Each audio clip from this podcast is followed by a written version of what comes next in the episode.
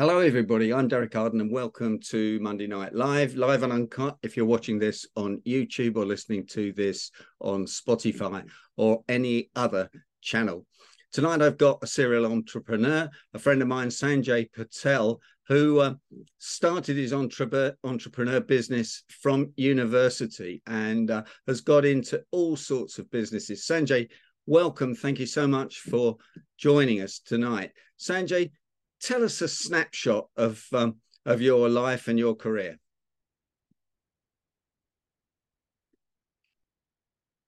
You're muted, Sanjay. I'm gonna. Um, Is that good? Yep, that's good. Yep. Give us a snapshot. Um, so just to give you a bit of a background, um, I was a young um, five-year-old when we came over in 1972 from Uganda. Uh, my parents um, had businesses, etc. in Uganda. We came over here. They came with very little, and um, obviously needed to make ends meet. They we started off in East London, settling down in East London. Um, hence, I'm a slight, slight West Ham supporter as well. And and we ended up moving around um, to where the work was.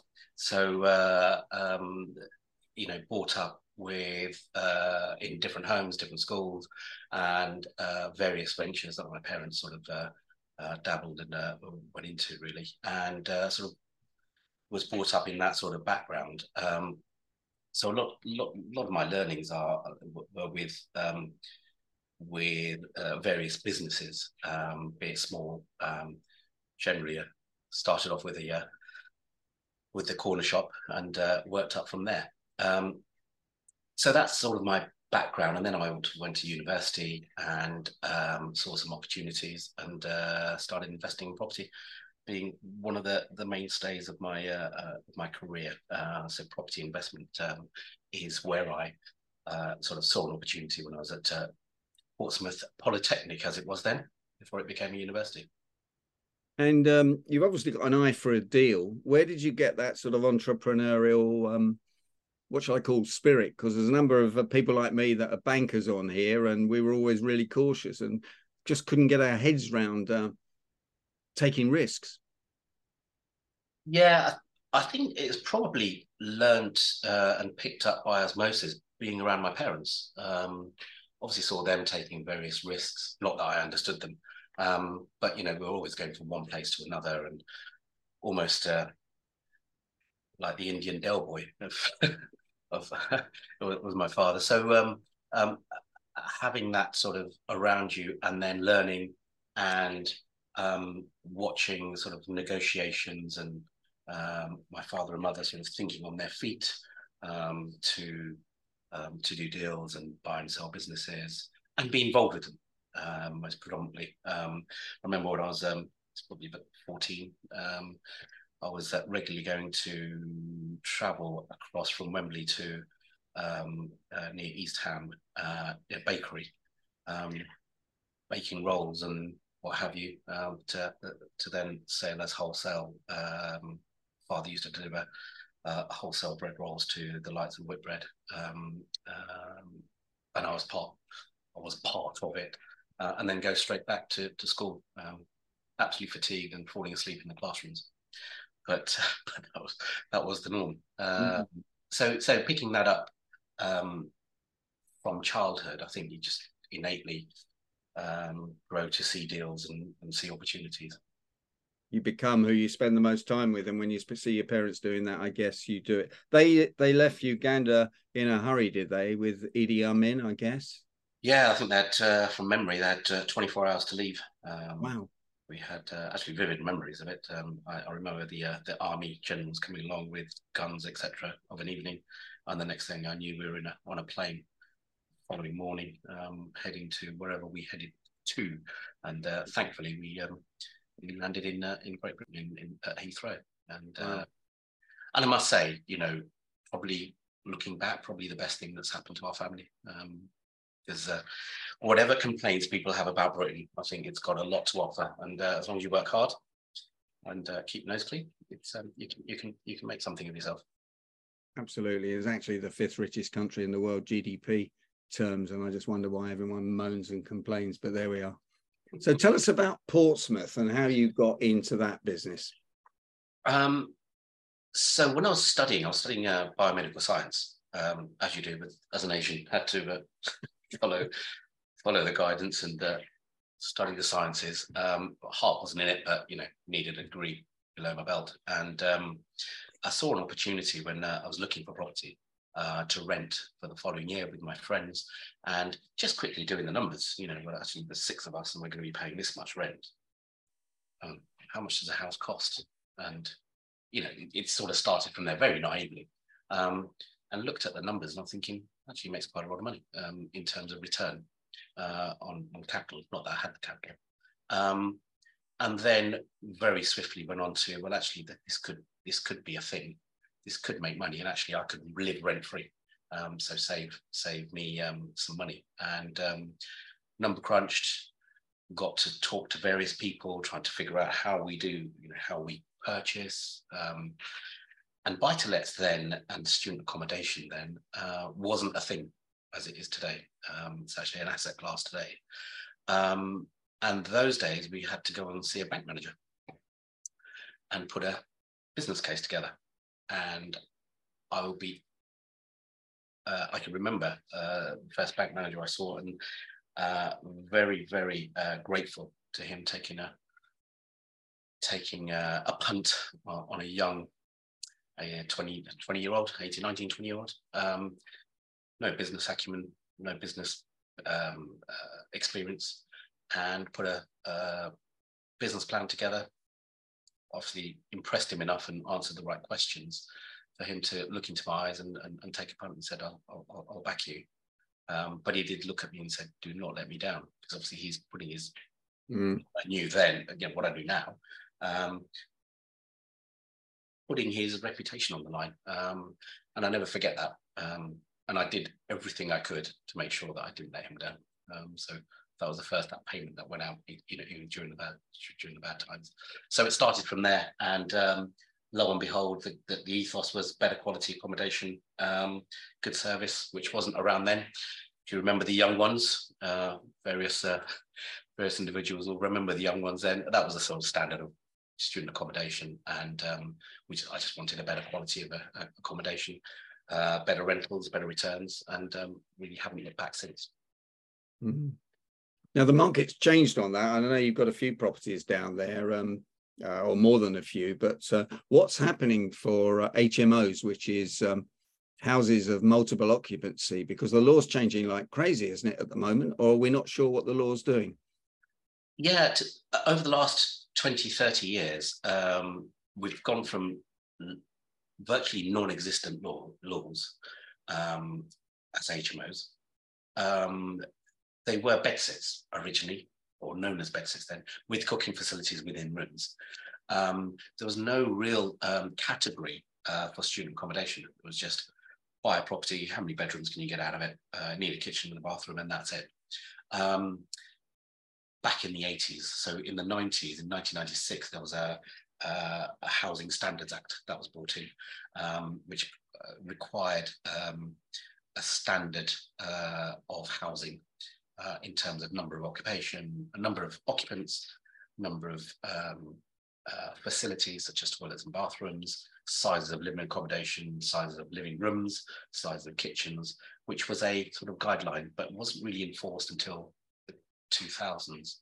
Um, so we adhered to, to those sort of regulations, knowing it was coming in, um, fire regulations, fire panels, things like that. Um, so there has been various changes over the decades for the better, because um, I think we'd all agree that um, good quality stock um, is it has been difficult to find over the years, and the government have have actually enforced this uh, on local landlords. That said, I think um, with the changes that are potentially coming through, it's swinging very much the tenant's way rather than the landlord's way. So there's no landlords sort of um, getting out of the market um, because it's quite uh, can be quite litigious, um, a lot more admin based, um, and um, tenants. Not that they have more rights. Tenants tend to, um, in the perception of have more rights, tend to create more hassle for the landlord than than is required. But uh, you know, even even for landlords who are running good ships, um, it just becomes a bit more um, steeped in bureaucracy, for mm. a better word, mm. um, which then affects returns.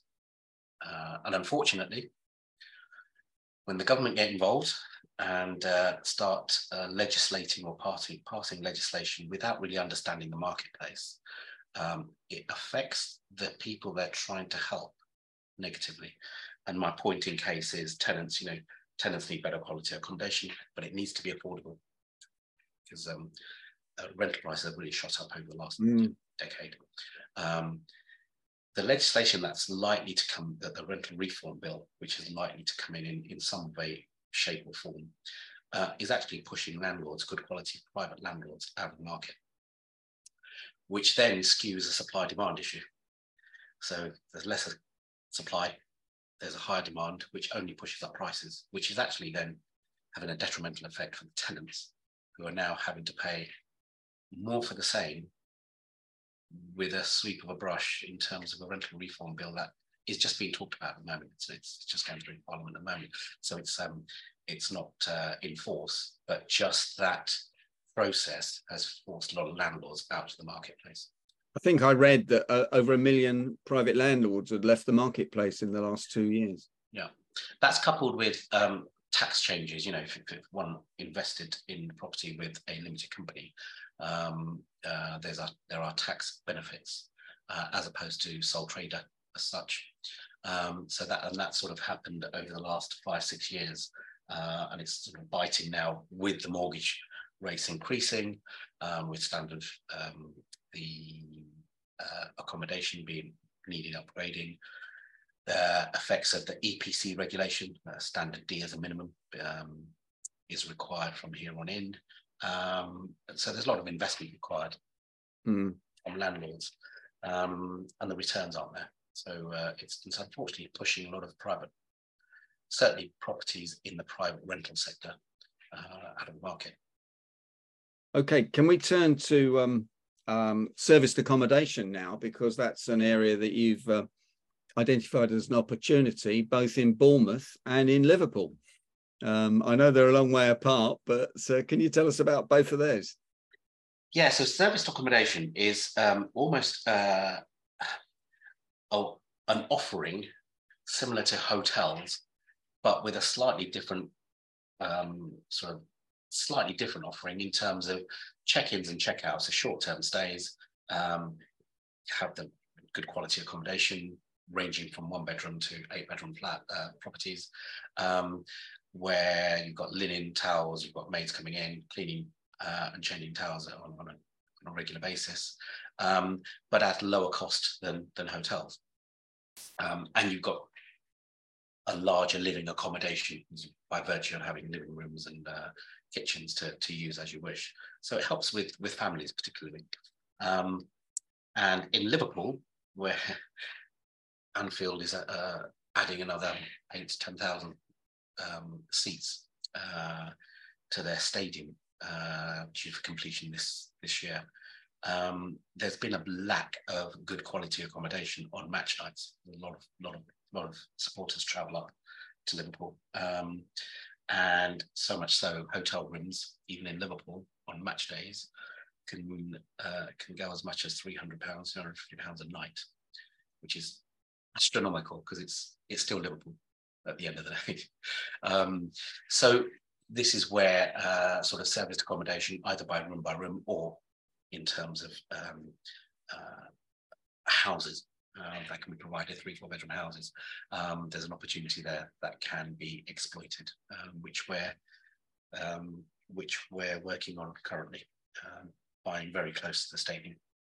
Um, properties that are relatively cheap and um, refurbishing them completely, ready to uh, ready to uh, rent out for the next season. So will you rent those out for 26 matches uh, only? Is that the plan? So that they're there for um, Norwegian and Swedish supporters coming over, Irish supporters, and that sort of thing? Absolutely. So we've got the home matches, uh, Premier League matches, uh, any FA Cup matches, home matches, any uh, Carling Cup matches at home, and the sadly not UEFA, but um, any European football um, uh, matches, uh, and they they can attract something like 30 days a year, um, and depending on the type of property, from 300 pounds for a for a bedroom um, to six seven hundred pounds for a house for, for, for, for one night. So it's a good good return, and the property prices are starting to um, gather a little bit of pace there, but but it's still um, the returns are sort of 20 25 percent returns on, on, capital, which is which is not really achievable elsewhere mm. markets.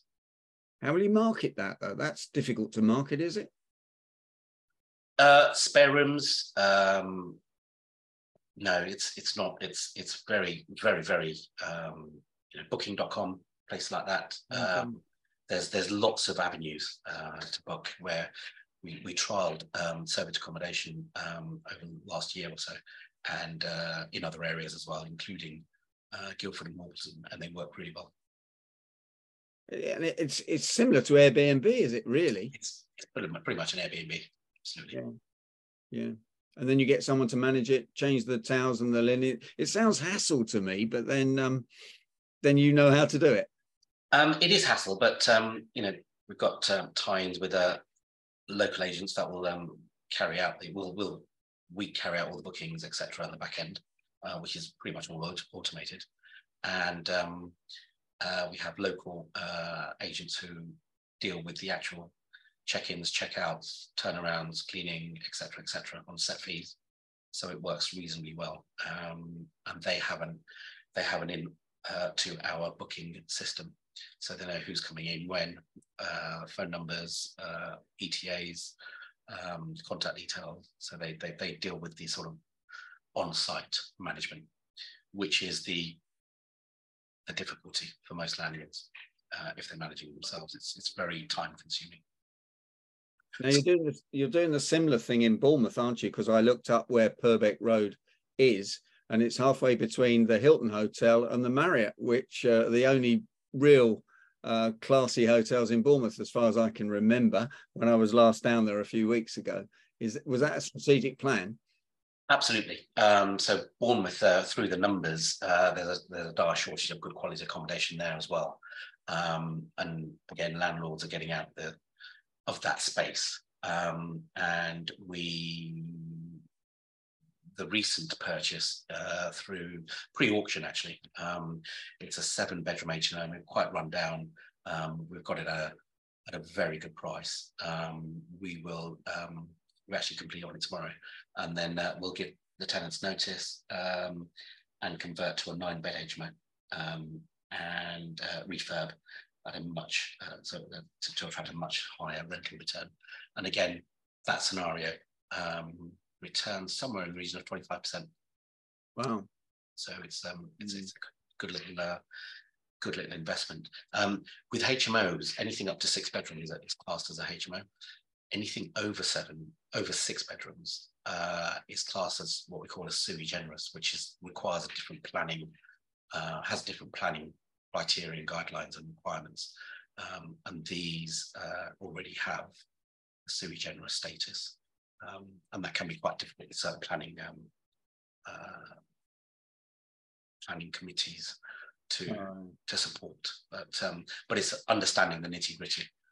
Um, which, which, which is the deal maker. Which you clearly, which you clearly do do. So is that is that um, marketed at the tourist, or will it be marketed at a tourist in the summer and the business people in the winter? Um, it's a mixture. So we've got uh, properties there uh, which are marketed to purely tourism, and other properties which are long-term single bed lets.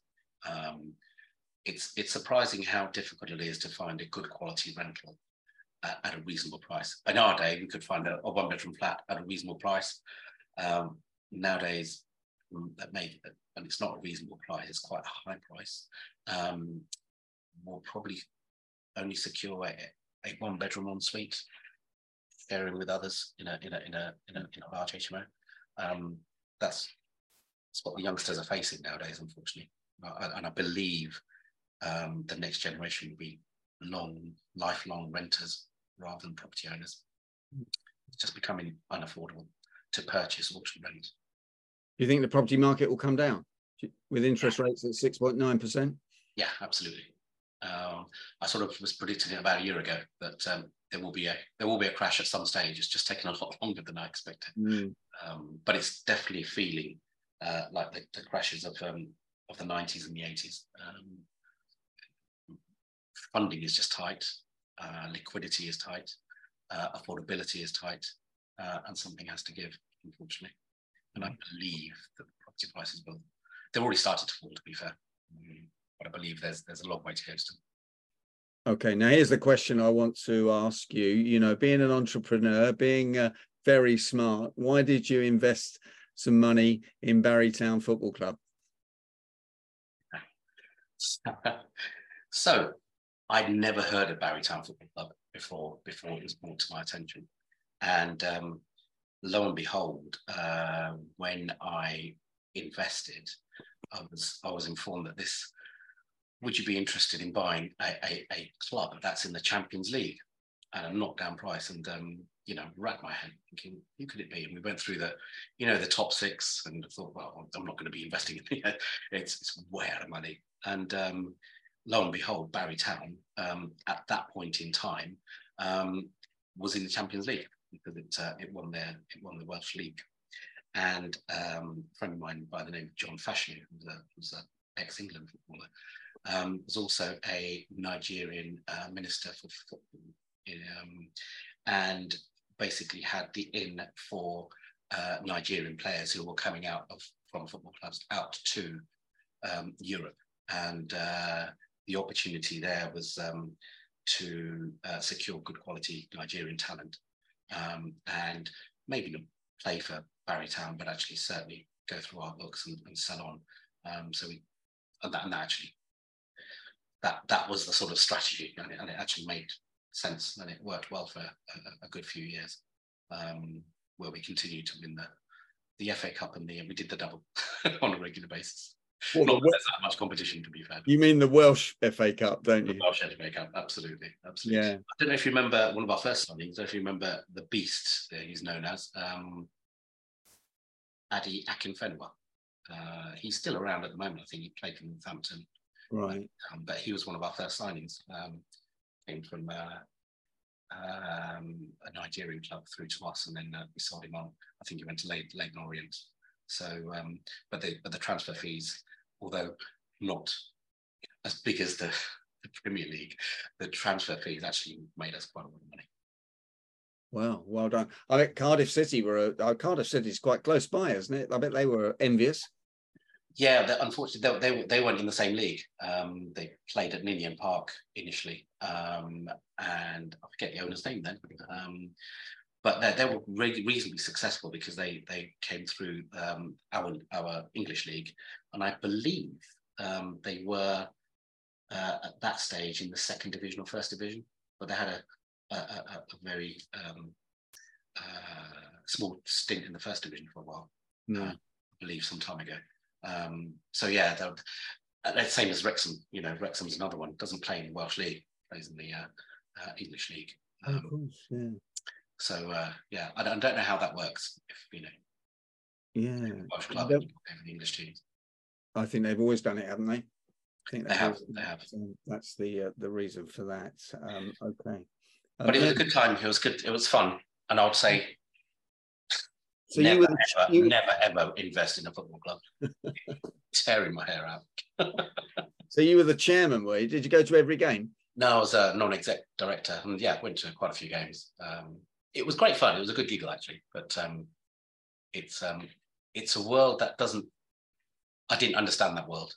it doesn't operate like a normal business. It's um, yeah, it's it's it's one for it's a story for another time. But it's uh, it's it was very difficult to get a handle on um, uh, on control of players and transfers, and you know um, the players needed to be mollycoddled. Um, even you know just things like paying paying their gas and electricity bills, we had to have dedicated staff to look after them, mm. which is astonishing. But yeah. And they have a lot of agents now. They're they're surrounded by all sorts of people, aren't they? Absolutely, uh, and they have their own ulterior motives. So um, it's it's it's always a challenge. It's always a challenge. Okay. Well, we're nearly at the end of the uh, interview, and questions go into the chat box. But uh, one tip for budding entrepreneurs watching this on YouTube or on Spotify, what would it be? Oh, do you know? There's not one tip I'd give them. I'd give I'd give probably a few. Okay. Uh, they're all coupled together. Um, one is hard work. Hard work persistently pays off. Um, hard work, but work smart.